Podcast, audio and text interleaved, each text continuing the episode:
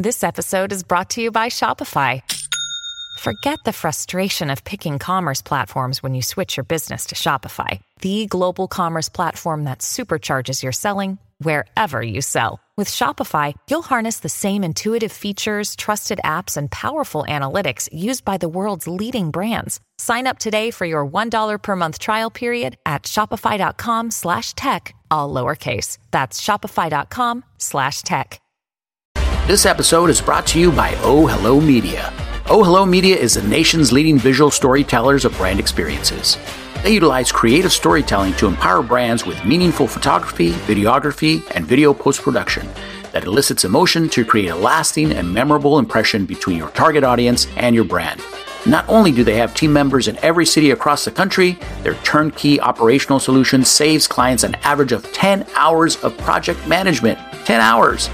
To learn more about Oh Hello Media Services and how they're leveling up their clients' visuals, please visit their website at www.ohhellomedia.com.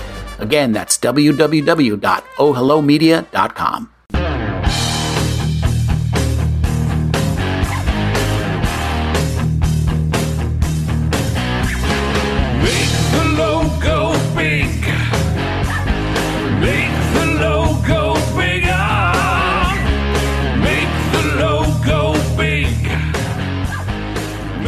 everybody, welcome back to the podcast, Confessions of a Creative Director, the original podcast made by a creative director for creative directors, for aspiring creative directors, for creatives of all types who are looking to up their game. This is your podcast, and I am your host, Jaime Cabrera. Welcome back to a very special Mastercast episode of Confessions of a Creative Director. On today's show, I have Tom Christmann who's ECD and Chief Evangelist for Catch and Release. It's a creative tech company in New York with a special focus on found content. And he's going to talk to us about how to use found content to make things at the speed of culture. Tom is awesome. He's had a very storied career working for iconic shops like Ogilvy and Anomaly. He's an instructor at the Ad House. He's got a podcast. Really interesting guy with a lot of great uh, nuggets of wisdom. So you're going to want to take lots of notes. So without further ado, let's get into it with Tom Christmann. Good morning, Tom. How are you? Hello, Jaime. How are I'm you? good. How are you? I'm doing fantastic. Good. Good What- to see you. Good to see you. What's the? Um, I'm peeking out your window there. What's the? Uh, what's Mm-hmm. the weather looking like there? It's kind of gloomy here. It's been raining. I'm sort of over this this weather. I want it to be sunny Southern Yeah. California again. I got you up very early in the morning. Thank you for that. Uh, you're reminding me to thank you for that. Um, but uh, here in New York City, in Queens, Jackson Heights, New York, it is 30 degrees, uh, and uh, it's the first day of spring. So we're hoping that this is the last little chill we're going to get. All right, all right. Well, we'll we'll power through because we are professionals. I am warm. I am fine. I'm inside. But I'm excited to speak to you. Uh, we got connected on, on LinkedIn somehow. I can't remember. The universe brought us together, um, and you're just you're just kind of a prolific content creator, creative. You've had a, a very storied career, which I would love for you to to talk to us about. Everything from Ogilvy to VaynerMedia to you know your current spot. But uh, kind of give us a, a, an overview of, of your career trajectory, because as we were speaking, everything that you've done has kind of led you up to this moment uh, where you are now and, and working with catch and release and, and, and this idea of working with found content, right? So why don't you give the audience a kind of a, a, tour of your illustrious career? Do you have 30 years? Because that my my mother called me uh, the. Uh, am I the only one who's mentioned his mother on the podcast? No, Um, you're my not. mother, my mother called me. mm, I don't know. What was it? It must have been in November because that's when it was. She said, "You know, today is your 30th anniversary in advertising," and I said, "Oh my god." How am Wow. I that old? How am I that old? So, uh, yeah. So I came right out of FIT in New York City, where I went for advertising design, Fashion Institute of Technology. I had no, I have no fashion sense. My girlfriend will tell you that. Um, but uh, I took ad design classes there, and being inside New York City at the time, which was the early '90s, I um, I got to meet you know all my heroes and went to the art directors club a lot. So i was very much in the ad scene right out of college and in you know my second year in college i was like i'm going to be in advertising. I, that was my new like life's dream which i didn't even know it existed couple of years before that i thought i was going to be like a package designer or like a graphic designer so um, I'm so glad I found this this career. Um, I, I have since worked. Um, I started in direct mail, which uh, Yeah. we don't even call it that anymore, or the people who do it aren't really considered quote unquote in advertising. They used to call it below the line, which um, which was such a kick in the you know teeth. Yeah. But uh, I hated it because I wanted to be at Gary Goldsmith's place, Goldsmith Jeffrey, which was the cool shop. Um, my friends were getting jobs there, and at Margeotes, Fertitta, and Weiss. None of these names mean anything to anyone anymore. I guess Margeotes is still around. Um, but uh, I, I got a job at Ogilvy Direct, and the reason I got the job is because I wrote this little brochure saying, "Is Tom Christmann a copywriter or an art director?" And the brochure was a direct mail piece, obviously. So I was showing That's that I awesome. could do a direct mail piece, uh, and in it, it proves that I'm both because it, it was a timeline of my life up until then, and it was how I loved to make books, and I loved to make, you know, I was a maker, um, and Yeah. before I knew what that was. So I just told them like I can do both, and you know, sent them the the the direct mail piece, quote unquote, and it got me the job, and it was uh, it was a great job. I was there for two years. I met uh, David Ogilvy a couple of times. Really? One, once I, I rode an elevator with him, which was amazing. Wow. Never never really spoke to him. I was just in awe. So, but um, yeah, it was a great place to be because it was the time uh, when we were sort of coming into the internet. Nobody knew what it was yet or what it would become. It feels like that now, uh, which is kind of cool. Um, and you know they were saying like interactive television is going to be the thing. You know everybody was looking Right. for what's next. Advertising's over, by the way. This is 30 years ago.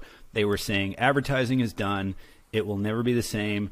Uh, forget everything you know. It's all changed. Uh, and Yeah. you know they're still saying that. Yeah. So um, so I got to do a lot of. I got to learn about persuasive writing. Uh, writing. I had to write. They would tell you, the, you know, the control, which the control is the letter that's been doing the best in direct mail, right? So it's this is the control letter. You have to beat it, and you you have a, a letter that you have to beat, and this this letter is five pages. So we say you should write your letter five pages, but it should be different. How it's different is up to you, and you got to beat that letter. So I grew up just trying to beat these letters in in you know two years of that.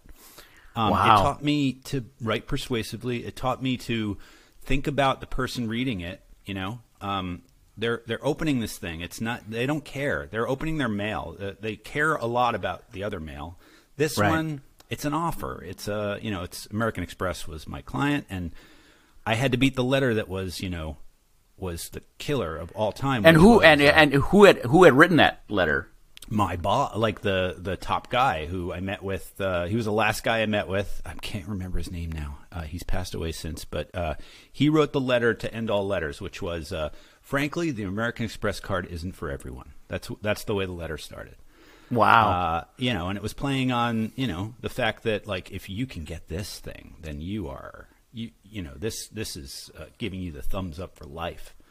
Um, and they've gone away from that positioning, but Right. that was that was the one that uh, killed. But I, I learned how to how to connect with people um, and how to make things uh, in direct response. You had the ability to do things that were much more intricate and you know kind of uh, you could give them a, a, a scratch off or a, a pull. I used to call it like uh, we're just getting monkeys to you know put put chips in the in the bin. You know, it's like you're trying Yeah. to trick people into doing things and and um, it sort of it was a great primer for advertising because you know I left there and went to Kirschenbaum Bond and Partners, which was uh, much cooler and hipper and you know in Soho, and it was they were doing the Snapple ads, uh, and I learned I learned a lot about um, about you know how to make advertising that makes people notice it. You know, so I wasn't Right. writing letters that would come to you anymore. I was writing things that would make people talk. Um, and they had a whole thing called Under the Radar, which was all about like PR and stunts. Like they put a sticker on a mango, and they said "as seen in Snapple Mango," right? And, and they put that in supermarkets. So it was this Yeah. like you know, you didn't expect to see an ad there. They also uh, painted on the sidewalk. Um, from here, it looks like you could use some new underwear. Uh, and it was for uh, for some some underwear place, and it was Yeah. done by Risa Mickenberg, who was a, a, a great writer. Um, and uh, yeah, they they would do things like that. So I, I learned to sort of that was like the sort of PR, get some get some eyeballs on your stuff. And then as I as I went through my career and I went to BBDO and did the big TV stuff and and uh, what I always wanted to do, which was the big TV and, and all that stuff, and um, w- learned from some amazing creative directors, uh, Eric Silver, Gerry Graf, Greg Hahn, um, you know, so many uh, brilliant people that I feel like I, you know, uh, and the whole way I was I was learning to do these things, but always taking it to the place where I was kind of a little bit silly, and I would always kind of try to try to play with the the like try to play with the meta of things, you know, like play with Yeah. the the viewer, you know. Um, and when I got to uh, DiMassimo Goldstein, which was my last sort of like um, running a running an agency job, right? Um, I was very much into co-creation, and um, we did a campaign for Weight Watchers where I didn't, I, I, de- I definitely, I just didn't want to go on another shoot where we had Weight Watchers people and they were, it was like fake, you know. We'd take them Yeah. to L.A. We'd shoot them on a stage. By the end of the week, they'd all be so jaded and so like stars that they had changed a little bit. And I was like, we got to get real. Like, iPhones, this is, I don't know, six, seven years ago. iPhones are getting to the point where, and computer, you know, cameras are getting to the point where they're pretty good, especially with our target audience and the people that we Yeah. know. Let's get them to shoot the commercials, even if we have to send them a camera. Yeah. So we did, and we called it Selfie Festo, and we wrote uh, a script for them, like half a script, you know, that the plan had worked for so many people, and they all did it differently. Uh, and then we asked them to add in and shoot B-roll, and you know, here's what B-roll is. This is like we're going to be playing this underneath what you're saying. So just like show us what you know exercises you do, show us what uh, foods you make to stay in your shape. And you know what? This thing, and we didn't. We we gave them a little bit of creative direction, like don't wear logos, uh, Right. Hold your camera this way. Get a tripod. Um, you know, all the little tips and tricks. You know, don't have backlighting that we all know now because of Zoom. But um, it was uh, it was great. It came out so good. It came out so authentic. And, Yeah, it was um, real, right? It it really and it probably real. gave the viewer the, the feeling like, hey, that looks like me. That looks like my house. That you know, like I Yeah. could do it too. So it had that that kind of realness to it. and none of these people were celebrities. They were all just regular people that we knew had good um, social media skills, but weren't Yeah. didn't have millions of followers. They were just real. Um, they've since become my friends on Instagram. Some of them. Um, Yeah. it's amazing what happens when you when you co-create, and also it was better than anything that anybody could have written because this is how a real person talks about it. So, uh, like, it became my sort of obsession to like just document, almost like making commercials that are documentaries. Yeah. Um, we ended up getting, uh, then we ended up getting uh, what's called Shutterstock, and they were like, "We need a new campaign." And again, how do you use what you've got instead of making something new? Because for Shutterstock, you can't make a spot and shoot it. You can, I mean, I guess you could. You could do a documentary about people using Sure. Shutterstock. That was one of the thoughts we had. But um, in the end, we said, let's make let's make stuff out of stock that doesn't look like stock. Right. Um, and we looked at culture and we said, well, there's this Fyre festival thing that's happening right now. yes. Back then. I saw this. I saw this. Okay, go ahead. Keep going. And then uh, they they were like, "Oh, cool." So so we made so so in the story of the Fyre festival, the guy ha- who did it, um, who since went to jail and, and now is out and Yeah. looking for funding for his next project, which is crazy. Um, he had just blown a million dollars on a trip to the islands near where he was going to be with a bunch of models and uh, And the pigs.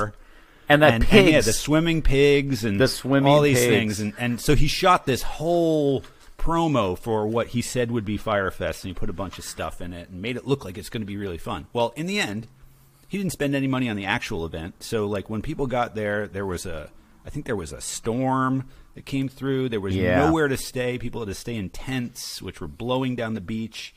He gave everybody a ham sandwich, like a or a cheese sandwich or something. Yes. Um, people ended up like stranded at this thing. So Yep. we and there were two um, in culture. There were two documentaries about it. So we thought, let's jump onto this. Let's make uh, a quote unquote promo for this. But then halfway through, let's pull the rug out and say, no, this is not a promo for that weird festival. This is Shutterstock, and you can make anything out of stock. Uh, and yeah, you did it. If I remember correctly, I remember correctly. You did it. You did it shot for shot. Like every much. shot, you kind of found something that was very similar We and recreated. I remember this. Music. I remember Even, this. Um, there's a there's a voice at the beginning set that says like uh, something like uh, "everything is possible when you dream" or some some line like that with a voice like Yeah. that. So I just did that as like that was the only piece that we actually created for it. It was me into a mic saying that line, whatever it was, and we just yeah. just to give you the same feel. Uh, we even had swimming pigs, which were on Shutterstock's library. So all of it was available, and we spent So uh, good. in the end with the edit and everything. It was about twelve grand. So he So spent a million dollars. We spent twelve thousand dollars. Of course, we didn't have to pay Shutterstock for it because it was their stuff. But Yeah. you know, uh, it was cheaper than anything. Uh, so that again, like I am, I was so into that because it's like we don't have to make anything. We don't have to pretend to be the coolest people in the room. We don't have to find the best director and then and then you know convince her to shoot our spot and please be cool, you know, and don't change it because we love the. We just have to make it, and we sit with an editor and just make it, and that is so fun. Um, Yeah. And everybody jumped in, and it was so, and it became this like, okay, what can we do next? And we did like eight or nine of them uh, before Shutterstock was like, yeah, we're cool, Yeah. we got it. Um, I don't think they wanted to pay us. Yeah, I, anything, I but- remember that. I remember those. I love those. Yeah. yeah, Very Uh, cool. So, so that led me. Um, once I, I freelanced from from DiMassimo, uh, I worked at Vayner for a little while. Uh, I went back to freelancing. I uh, in in that time, I I, I had met with uh, Annalisa Gooden at uh, at Catch and Release and was freelancing with her and building something inside. And then I just said, you know, like I feel so good in this position, and I feel like this company is going to make uh, make creativity just more uh, democratized and and spread it Yeah. out. I think this is the future. So I jumped in and I said, uh, I want to I want to be here. I want to be your ECD, and I want to be a found content evangelist, which is a which is a title I've sort of given myself uh, to to evangelize these things because I feel like there's so much creativity out there that we are just letting it rot on the vine, and we should be jumping in and, and grabbing it every day. Yeah, absolutely. And that's that's a great that's a great place to start. So the mountaintop is yours. Uh, evangelize. Tell us all about found content and how you know how to get started with it. Um, you know how how do we get rolling with it? Because I agree. I mean, and, and everybody is a content creator, right? Yes. Everybody's got the most powerful device uh, we've ever known, right, in the palm of your hand. Great Yep. cameras, you know, all kinds of stuff. Everybody has understood sort of the mechanics of how to play to a camera and how to. I mean, it's it's amazing. So why not use some of that? Plus stuff that already is in existence, right? There's almost even sort of a recycling aspect to it. But but yeah, tell tell the audience a little bit about you know the found content idea Yeah. and why you know you're so passionate about it and how to use it. Well, I, I think that uh, it, you know, not just found content, but just the idea of being curious about all of the ideas that have ever existed um, is sort of part of what a creative director needs to do. Um, Because I found myself as a creative director, the best, the best part of my job was when I saw an idea from a team that hit the brief, or maybe even like hit it better than the brief could have. Uh, but it was similar to an idea that I had seen, you know, decades ago, or uh, that I had read in a book about, you know, like the Howard Gossage. Uh, you know, get get get uh, the book of Gossage if you don't have it, if you're a creative director, and read it cover to cover, learn it, because he, again, way ahead of his time, way before the internet, he was writing things that were interactive and in New Yorker magazines in the 50s um, and 60s. And it was, uh, his ads are like nothing I, I had ever seen before uh, or since. Uh, he could be a social media manager today. Um, but anyway, read, read that.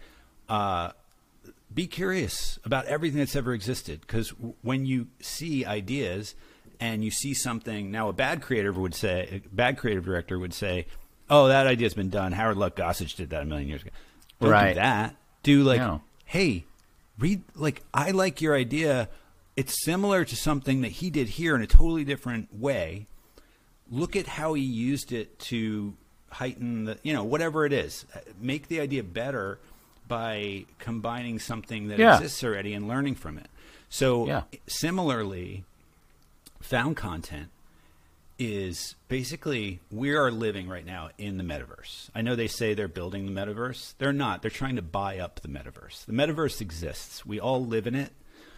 We live in it every day. We are on it right now, talking, right? We are here together, you and me, on Riverside, right? That's one part of the metaverse where we never would have been able to exist before.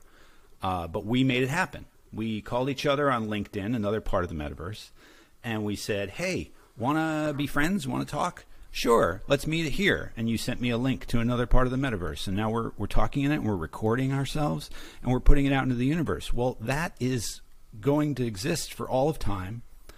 And someday somebody might take this and make it into an ad for Riverside or an ad for ad house or an ad for your agency. Hey, look, this is how it started, right? Um, there's so much that's being made right now by everyone from like, hey, I just got a new job on LinkedIn to Yeah. uh, a, a song, like a dumb song that you sing into your TikTok and you for your dog and you just like the cheese, the, the cheese tax, right? Like whoever made the cheese tax is a frigging genius. And thank you so much for that song. We are all enjoying it so much right now. And the corn kid, you know, all these people Yep. are adding to our to culture more than more than people had in the past. Like eh, the Corn Kid has probably added as much to culture as the writer of any book in the 1800s, right? Like that's as much like changing of your brain as that kid has done. Uh, and when you think about that, that's that's yeah. kind of incredible. You're you're kind of Um, blowing my you're kind of blowing my my mind right now, and I just marked this whole section. You know, this idea that we we're already in the in in the metaverse, and, and you're absolutely Yeah. right. I mean, we're it's it's uh, you know it's uh it's it's really fascinating to think about it that way.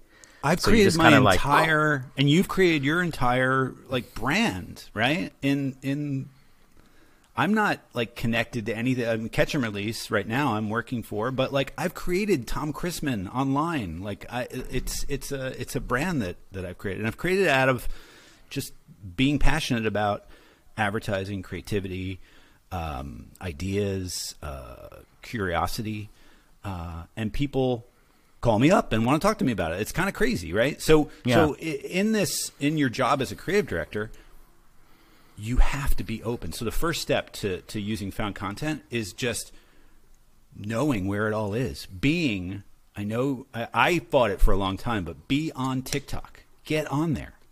Get on Be Real. Get on Snapchat. You don't have to make anything. You don't have to creep. You don't have to be a weirdo. But like, you might think you're too old for Snapchat. You probably are. But, but you know what? Be on there. Look, see what everybody's doing on there. How are people Yeah. innovating? Um, who are the biggest people on there? What are they saying? Um, something like TikTok is great because it's so organic that you can just find anything. You know, um, when they start to monetize these things, they start to narrow Right. the ways you can you can discover, which which stinks. You know, um, right. But you so can overcome more- that right? Like you just just in your own just by using curiosity right and figuring out ways to search in different ways you can overcome that that limitation. And you can learn things just by being, I would say, you know, spend, you know, if you're a newbie, just spend an hour a day just tooling around um, and, and seeing what's happening on the different platforms uh, and learn where your audience is and what do they care about? What are they writing Yeah. about? Like, you know, we all sit in these rooms and we see these personas, you know, and it's, uh, Jaime is a persona, and he's uh he's a creative director, and he lives in L.A. and he's got guitars, and he's you know, and he's not a real person. Like now, you're a real person. I'm basing him off you, but but he's not real. Like now, I'm looking at you. This is a real person. What does he care about? You know, um, you can you can literally uh, watch your customers live.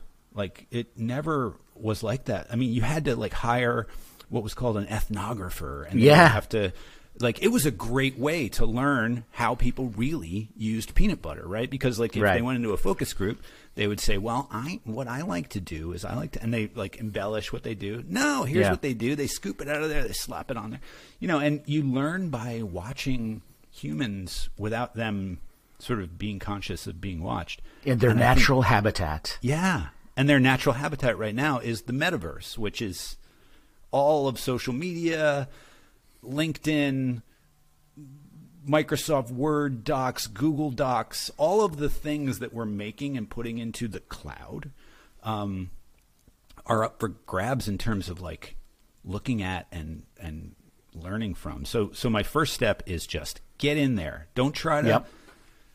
don't try to be an expert. Nobody's an expert. Not even Gary Vaynerchuk knows what's next. You know, it's it's. But he's in there and he's watching and he's he's participating and he's making things. That's another thing I would I would encourage everyone to do is is make a little bit. You know, like try making a TikTok. I know it's scary, but like just just do it. See how it feels. See how the Yeah.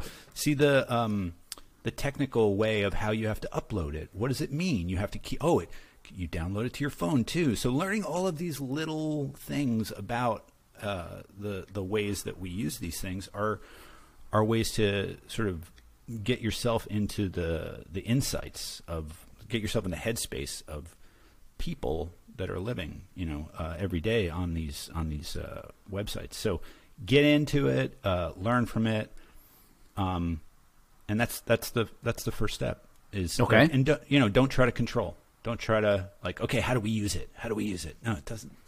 Yeah, just just casually. It's almost like you know when when when you meditate, right? It's like don't don't judge the thoughts as they're coming in. Just just take them in. Just take them in. Observe them. It's almost a similar idea, right? Don't try to do anything with it. Just kind of just take it all in. Yep.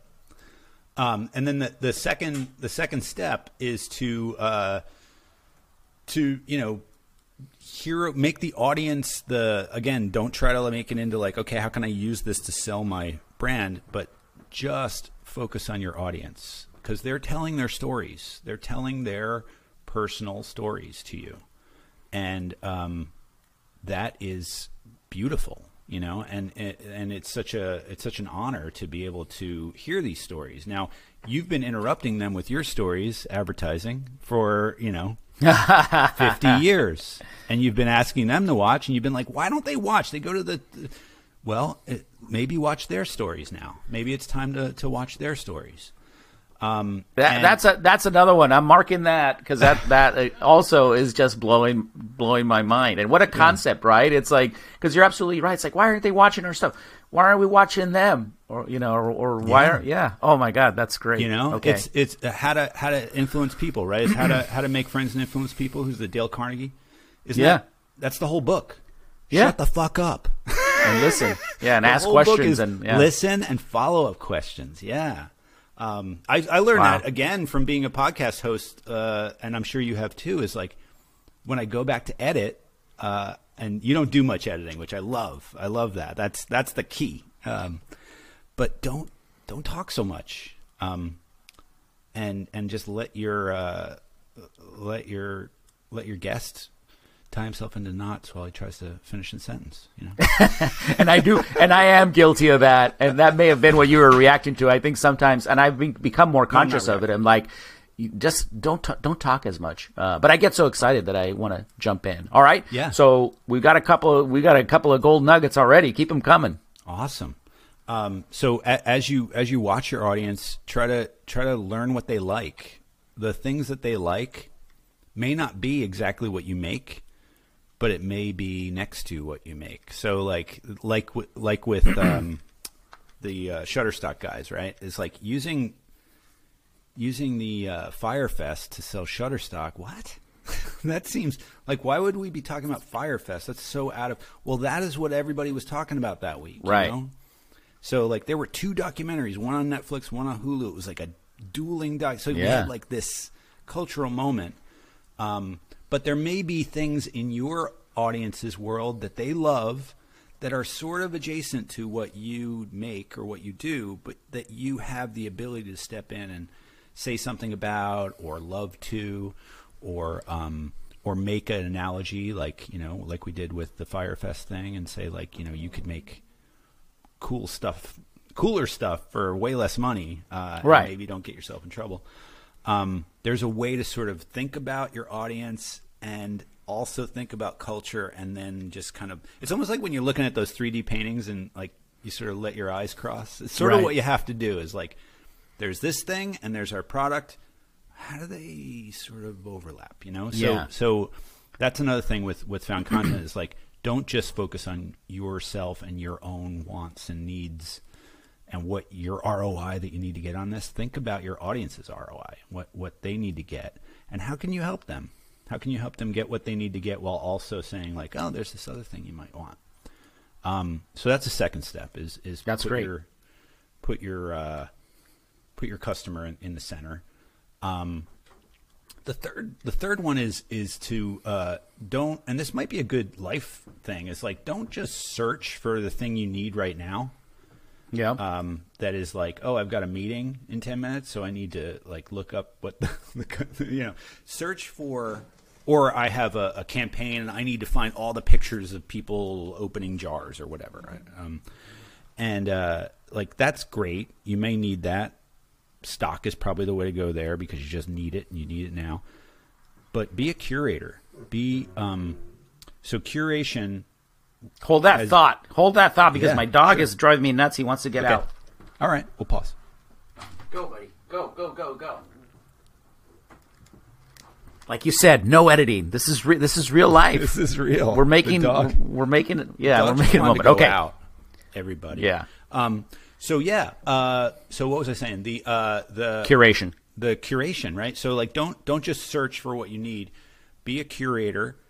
Always be do this all the time, right? Like always be on TikTok. Always be on what what is the next thing or where you are just watching and always putting your your your audience in the center. And then as you do that, when you find something, it may not be like, oh, this is an, a great idea and it's an answer to that, but it connects somewhere. It's it sparks Yeah. put it in a folder. Maybe it's like one folder is customer reviews, one folder is um, sports moments that connect to our brand idea. Um, one folder is, you know, it could be such random stuff, but just curate it and put it in a place with the URLs so that you know where it is. And it's uh, we used to call it a, a, a tear sheet or a tear folder or a or a um, what was it? Uh, uh, you'd have like a folder of ideas and you'd just like rip them out of magazines. And I was just watching rewatching Mad Men and um, Megan, his second wife, Don Draper's second Yeah. wife, says. Um, uh, and don't tear all the ads out of my magazines, you know, because that's Yeah. what we used to do, you know. Right. We used to go to the magazine store, and w- when we had a new assignment, the, my art director, Josh Kilmer Purcell, who was my art director at the time, would go to the. Ma- he'd be like, "All right, uh, I'm going to go to the magazine store," and he'd go to the magazine store and just buy everything, and then we'd sit there and we'd tear out pictures that kind of looked like the idea, Right, the vibe, you know, yeah. because what we were doing, and we didn't quite know it, was the magazines were culture, right? That was culture. That was like the gatekeepers of culture had decided this is the look this season, this week, this month. Um, this is the cool stuff. These are the things we're talking about. And as we tore them out, we were getting a little like like this is what's happening. This is the cool. Yeah. These are the cool, you know, photographers. This is the look. This is the model. This is the. Um, and then when we had the ideas later, that would infuse into it. Well, now we have the internet.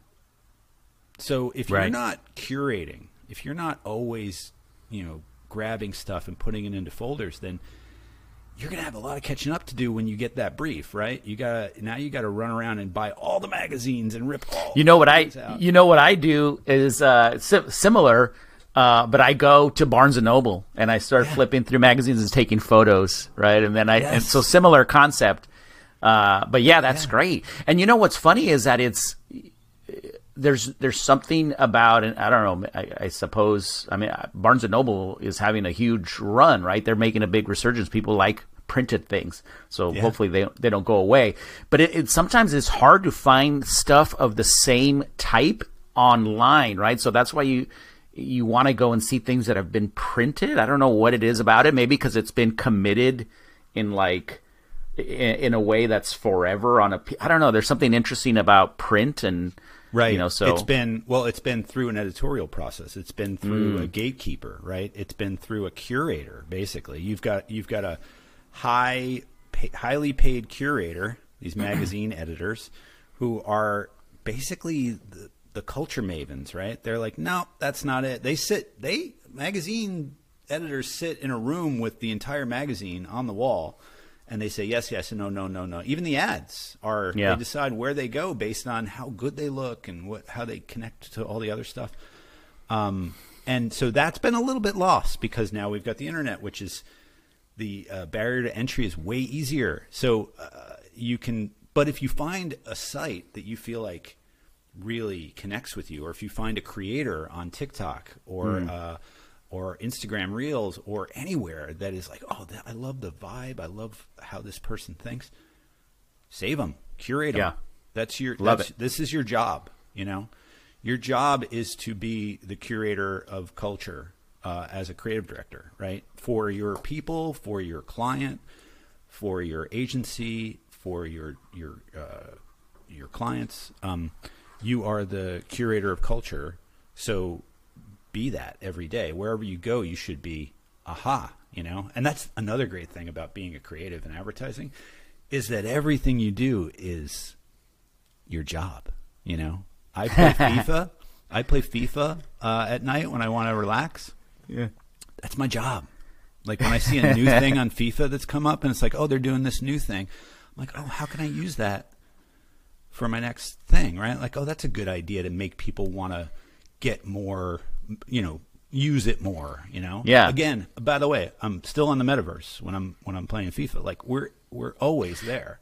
Yeah, and think about that. and, Uh, I'm sure you saw this, right? But the whole um, uh, uh, Richmond United, right? The, the the fake team from Ted Lasso now in FIFA, right? So now it's like the real real life coming into. I mean, what a what a Yeah. crazy I- time, right? I saw someone uh, had modded a Minecraft team in in FIFA, and I, I still don't know how. I just saw a video of it on on Instagram Reels. If it was a somebody had faked it or what, but like somebody like there's so much going on, so much creativity everywhere where you never expect it. Um, just be aware of that and notice it uh, and pick it up because you can use it. So so getting back to to found Okay. content. Um, so once once you're once you're curating and you start to um, you start to have like a bunch of stuff that you want to maybe use yeah, um, here's where like a lot of people don't know what to do. Um, you can license a lot of stuff that you find online and use it in paid advertising. That is something your lawyers at your agency will be like, absolutely not. That's it." It's totally possible. You need you need Yeah. licensing people. You need uh, you know business affairs. You need the lawyers to be on on board but uh, it is it is safe and doable if you if you know how to do it. Um, Catch and Release does it all the time for people. They have a platform that does that, but uh, you don't have to use Catch and Release. You can do it yourself. Um, but what we find is that more and more of the top brands right now are are going there, are using Yeah. Are using creators and their ability to make stories anywhere uh, right now um, to make great ads. Um, you know, Nike's doing it. Google, of course, with the year in search. That is one of the greatest found content campaigns of all time. All they do is show you stuff that other people made this year, uh, whether it's sports moments or uh, or just you know a TikTok dance that swept the nation, or just a a moment of emotional you know uh, vulnerability that we all Yeah. had, and uh, and it just makes you feel. You know that that spot. People wait for it every year. It's it's almost a uh, end of year event. Um, Yeah. they're they are curating all year. I mean, that's all Google is, right? Is curation. If you think about it. So Yeah. um, the best And- and in that- the world and, are uh, doing it.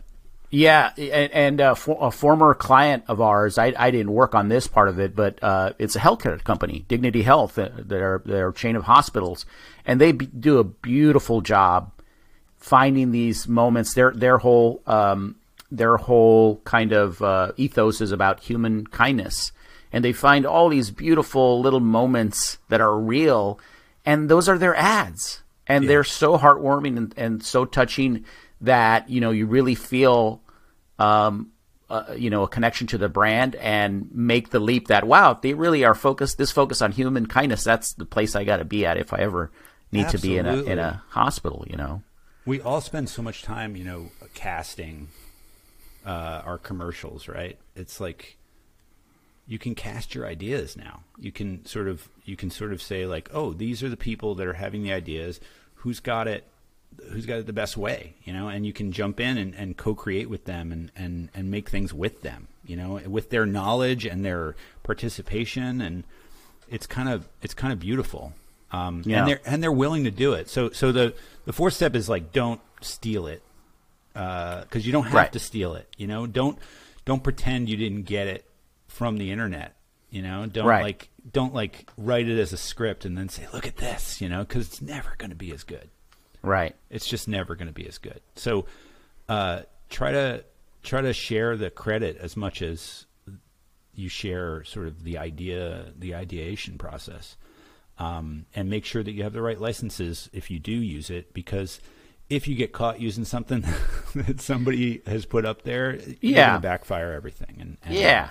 uh, It's just cool. bad form, bad form, and bad karma. So does that bring us up to, um, catch and release can do all of that, Catch right? and release can do all of that. Yeah, we, we Right. have curators. So I, I believe in the future that agencies, and I, we're seeing a lot more in house agencies now because um, I went to the in house agency forum in October or November, um, and it was an award show. Uh, uh, in house agencies are getting so good. Uh, Yeah. It used to be when I was at, at the direct agency, right? Ogilvy and Mather Direct. I was sad and I was like, you know, I don't want to be here.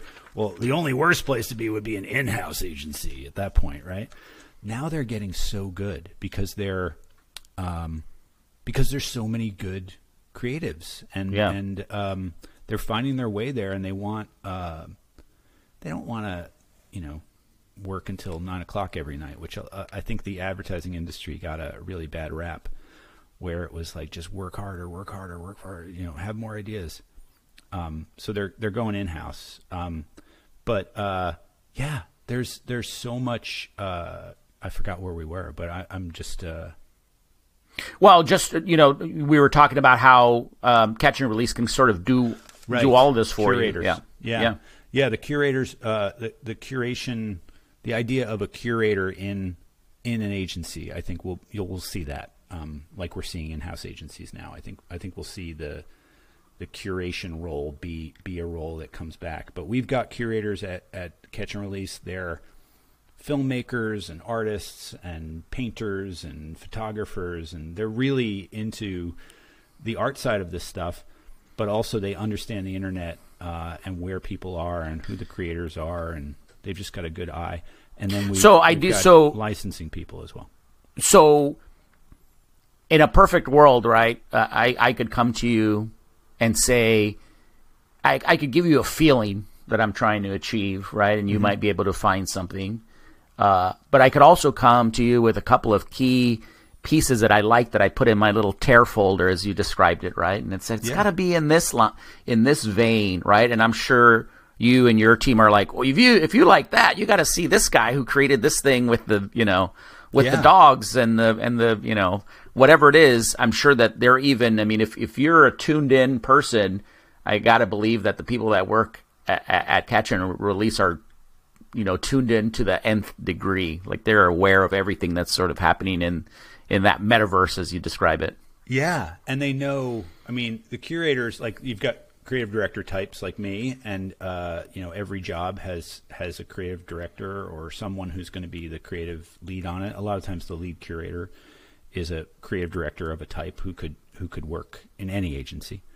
Um, and so you'll have us uh, looking at it, and uh, they know not only where the things are, but what is licensable. So they know the like the licensability of something based on things like are there logos in the shot? How many how many principals are in there? Who shot it? What's the what's the original source?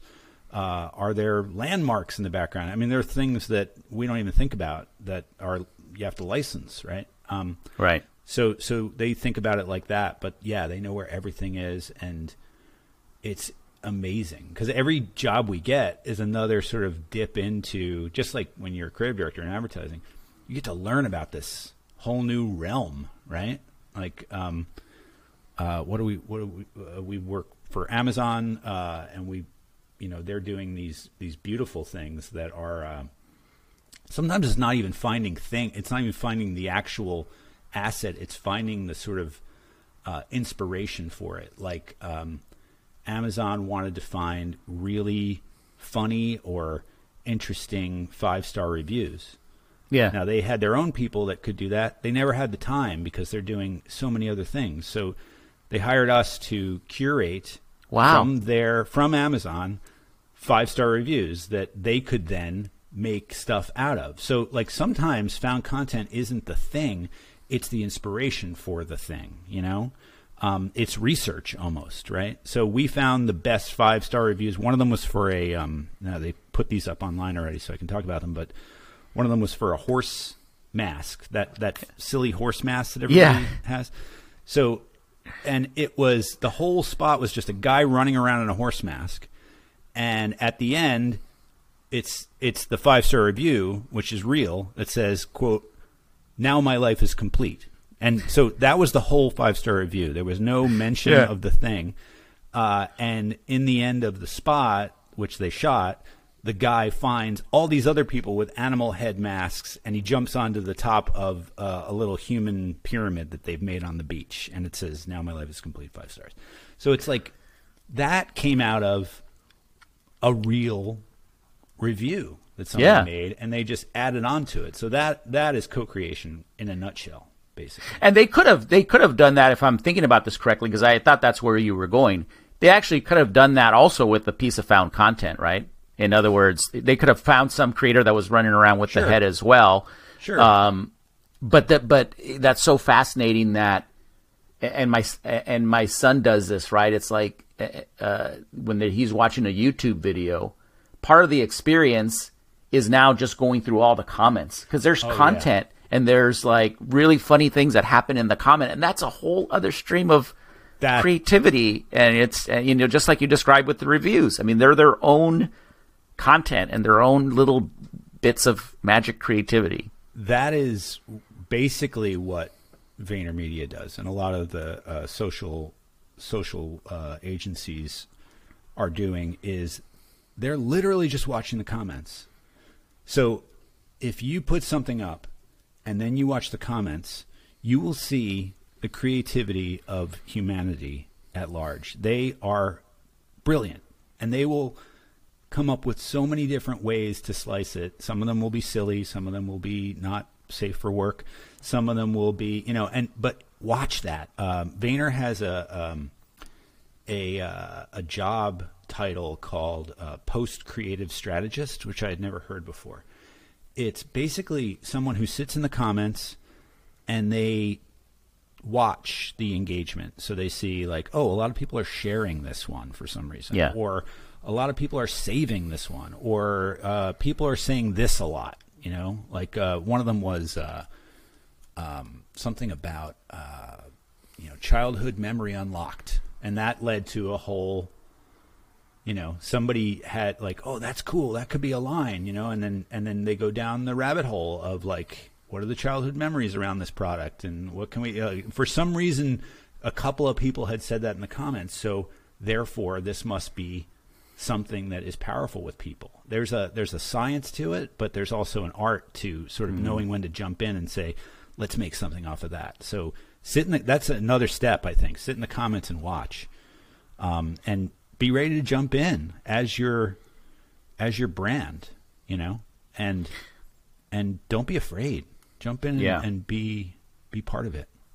Do you think that in your mind, and I, I think I know what you're going to say, um, it doesn't have to be 100% of what you do. It can be a just a, a, a part of your of your advertising mix, right? So now you have Absolutely. maybe some, some some traditional TV, maybe you have some digital stuff, but you could carve out a thing for found content. It doesn't have to take over your whole no brand. No, I mean it's like it's like anything. It's like animation. It's like, um, you know, film. It's like Twitter. It's any any kind of anything that you do. It's not going to be everything, but uh, yeah, you should be watching it at least because I feel Yeah. like there's so much free stuff there, and it's you know a lot of people And will it's say, real, well, it's yeah. just it, I just use stock. It's like, well, a stock is like it's like fishing at the the little lake that where they throw fish in. You know what you're going to catch. You're going to catch one of those sunnies, and Yeah. then you know you're gonna you're gonna throw it back, and then you're gonna catch. an-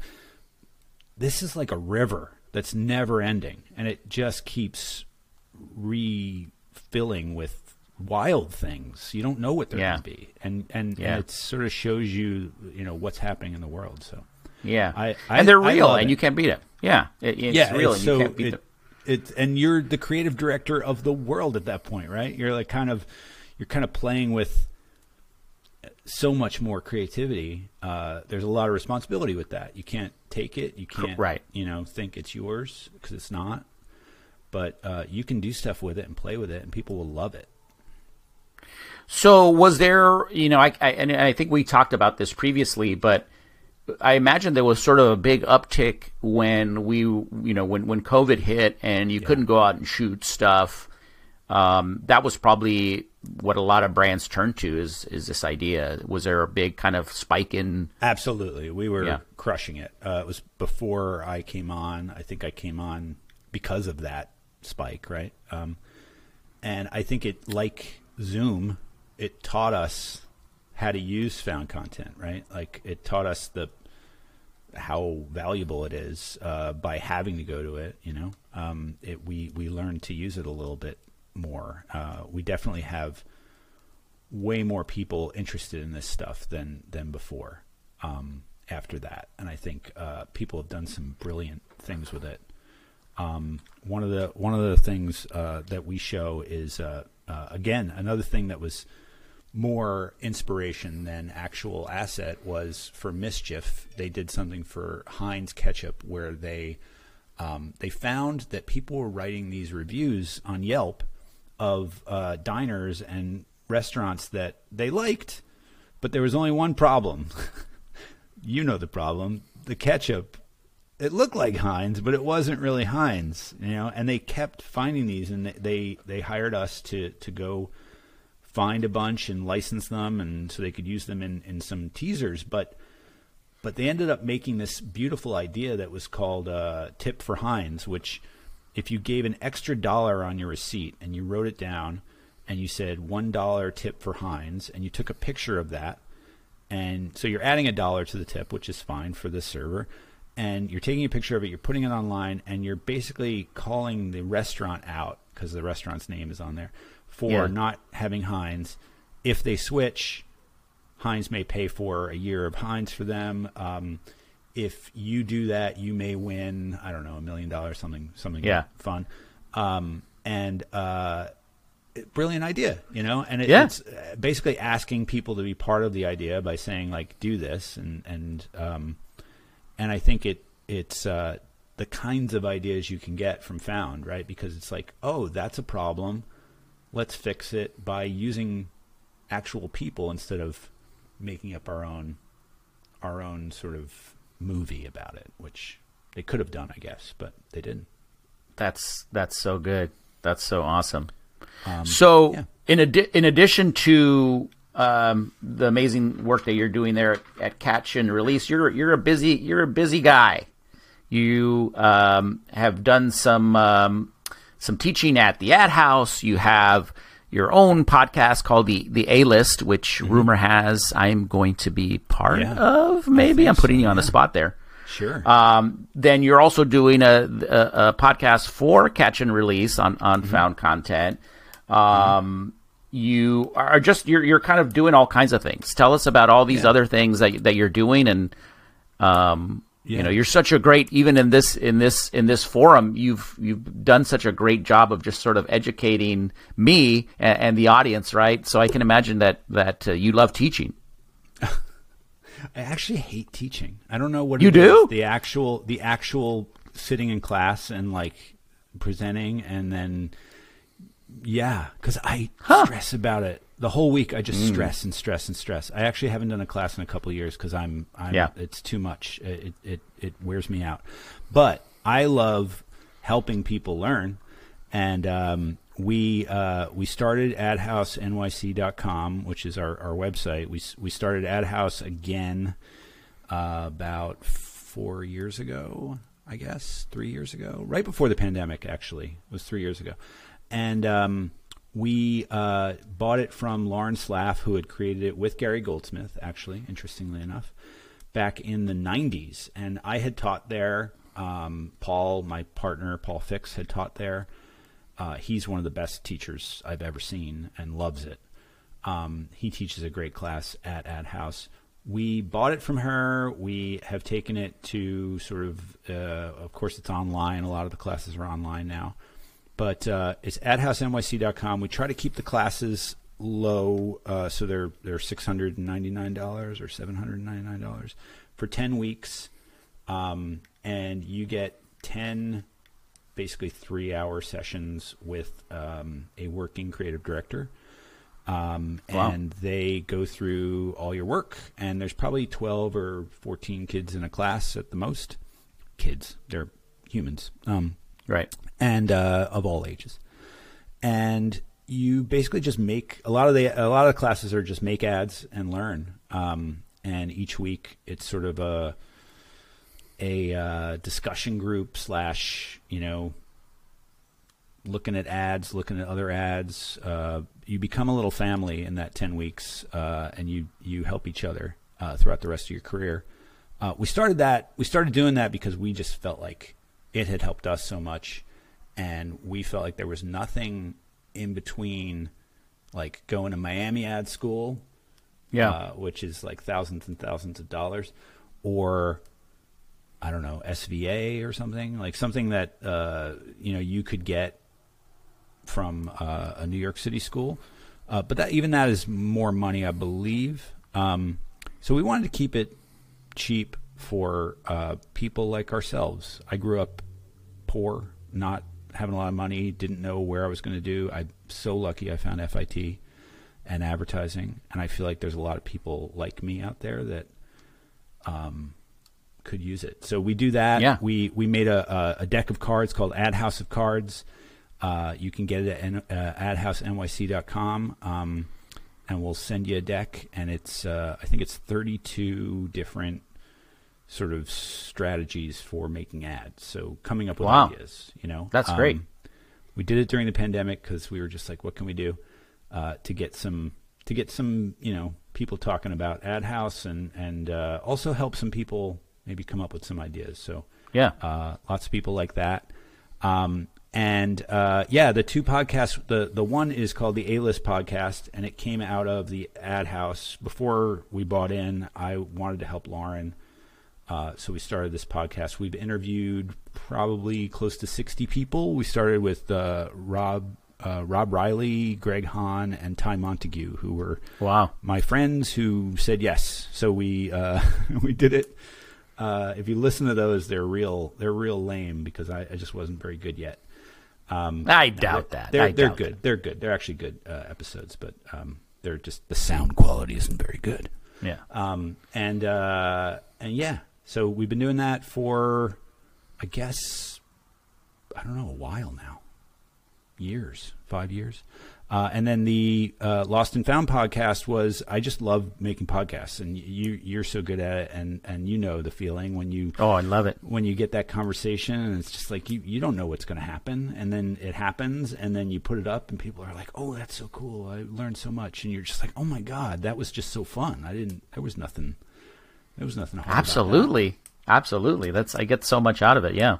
Yeah, and you're doing such a service, and I think you know you and and and I listened to your Dan um, Nelken episode, uh, George Tannenbaum. There's so Yeah. many people out there right now that are making, helping people learn that are just doing it because they're passionate and they want to jump in and, and be a part of it. So I'm so grateful that there's so many of us out there doing it. Yeah, and I've been so surprised by the generosity and the willingness of of people, you know, who are at the top of their game to be like, yeah, I can I can spare an, an hour and tell you everything I know, you know, for right. for free. I, I I mean, it's it's just I've been really surprised and delighted about how generous people uh, have been. You know, um, people like you and, and, and the people that you've mentioned, and it's been it's been a really great uh, run. I'm super excited about keeping it going.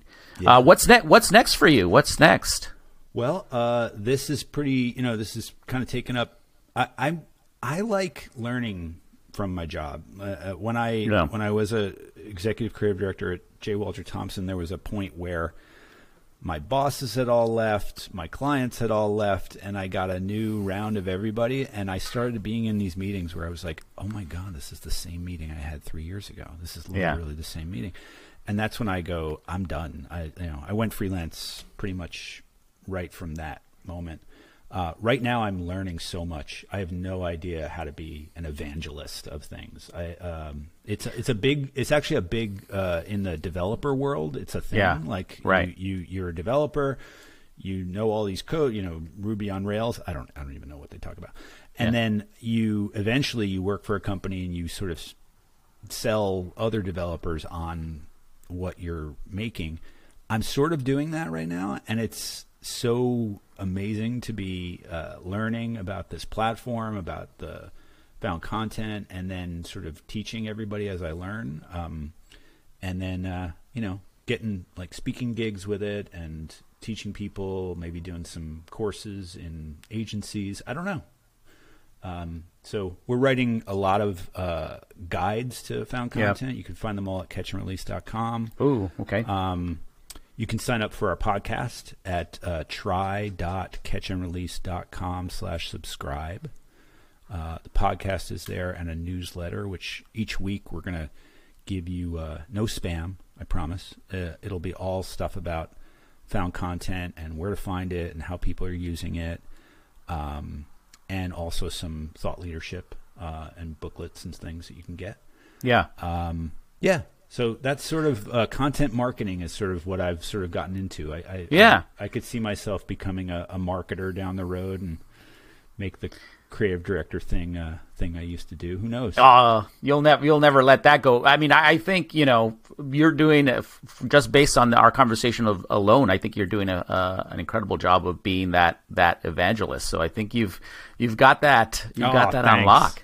Yeah, Cool. no, I I mean you brought it all together, right? And, and I and I agree with what you said that everything that you've done has kind of led you to this moment, right? All of your uh, all of your experience and, and that experimentation and you know the se- search for what's next. I think I've brought you here, so I'm excited to see what you do next. And uh, Thank you. know, I'm a, I think I'm it's all fan. about it's all about confidence and it's all about knowing that it's going to be okay and just looking for the ideas no matter where they are. And when you're a creative director, that's what you're doing. You're not looking to get your ideas out there. You're not looking to be the hero.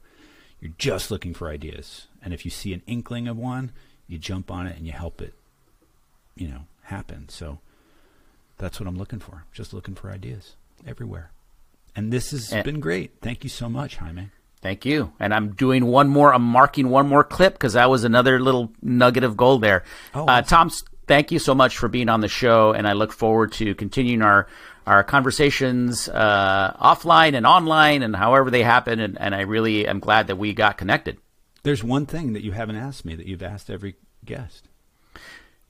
Oh, do you want to do it? I, sure. I keep forgetting to prepare people, so okay, I didn't know. I didn't know. I haven't prepared okay. at all, but I, I heard you do it. In the, You haven't? I was, no, but I'm gonna I'm gonna. I'm gonna I, I love a it. Okay. so, folks, No so net. folks, I'm glad that you reminded me. No net. Uh, I, I want you to share. This is this is your time to get something off your chest to share. Mm-hmm. Confession of a creative director. What is your confession, Tom Christmann? My confession is that I didn't know what I was doing for most of it, uh, and I didn't realize that that was okay. Yeah, I think uh, you know. I, I mentioned that in the book that I'm constantly amazed at, at, at brilliant people who have had brilliant careers that feel that that way. Uh, and when know. yeah, it's great. It's great. how often like, do how do what? it's it's oh, It's what? it's a reminder that it's going to be okay. Like you have to just keep reminding yourself, like, yeah, you're not supposed to know. You're not supposed to know yet, and stay open and shut up. Yeah. you know, yeah. But do you get up. but do you get glimpses of it where you're like I know I get glimpses of glimpses of like, oh yeah, I do know what I'm talking about, and then and then you know, Yes. talk to me a few minutes later, and then you're just like, oh, shit, what the hell? It's I don't know anything. I'm not doing anything. Yeah. It's all about energy for me. I like if I have uh, that mindset and I keep the energy up. Yeah, if I let the energy go and I feel myself like waning, it's yeah, it's uh, it's hard. But yes, there's moments where I'm like, oh, I know what I'm doing. Yeah, that was the right answer. Uh, Yeah. it's usually uh, somebody else's idea, but uh, it was the right answer. And and let me ask you one other. Let me ask you now that you've uh, now that you've opened this Pandora's box. Are there moments where you know, let's say you have a lull, right, and, and you're not creating, where you start to go like, how can I be talking about this stuff? You know, when I'm not when I'm not making, I'm not doing, and I I assume that's why you do so many other things because you have that itch to to create. Yes, I do. Uh, I I will make a TikTok. Go to go to my TikTok. It's Mongo Industries at Mongo, Mongo Industries. That's pretty much my handle on most uh, most uh, social media. Um, but yeah, I'll just make a TikTok or I'll make a. And sometimes they suck, you know. Like probably half of them are just like that's garbage, you know.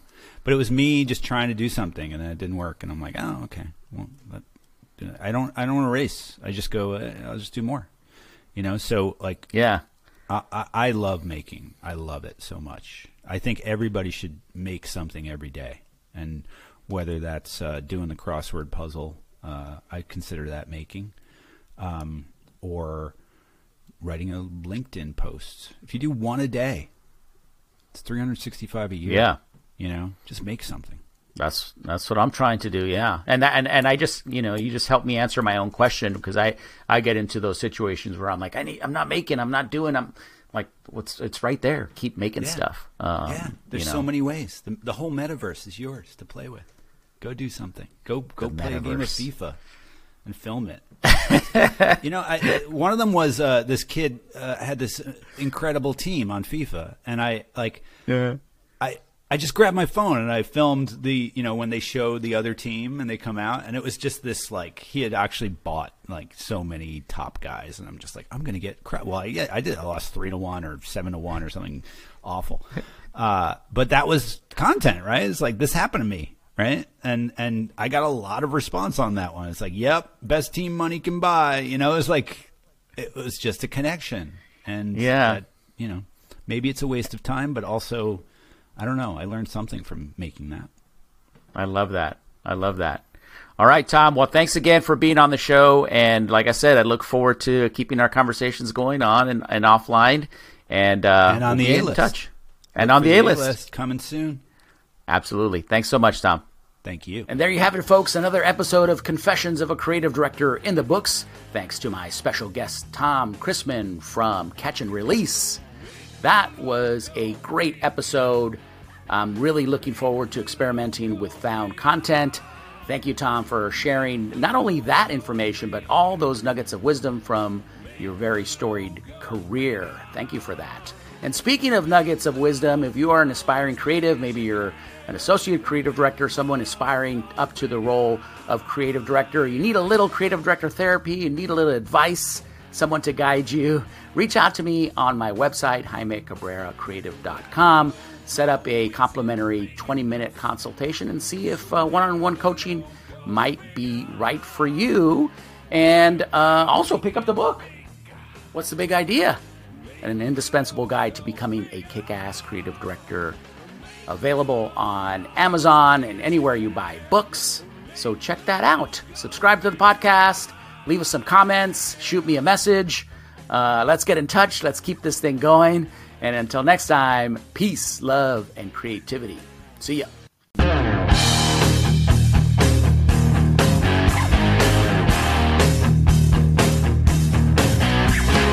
Make the logo.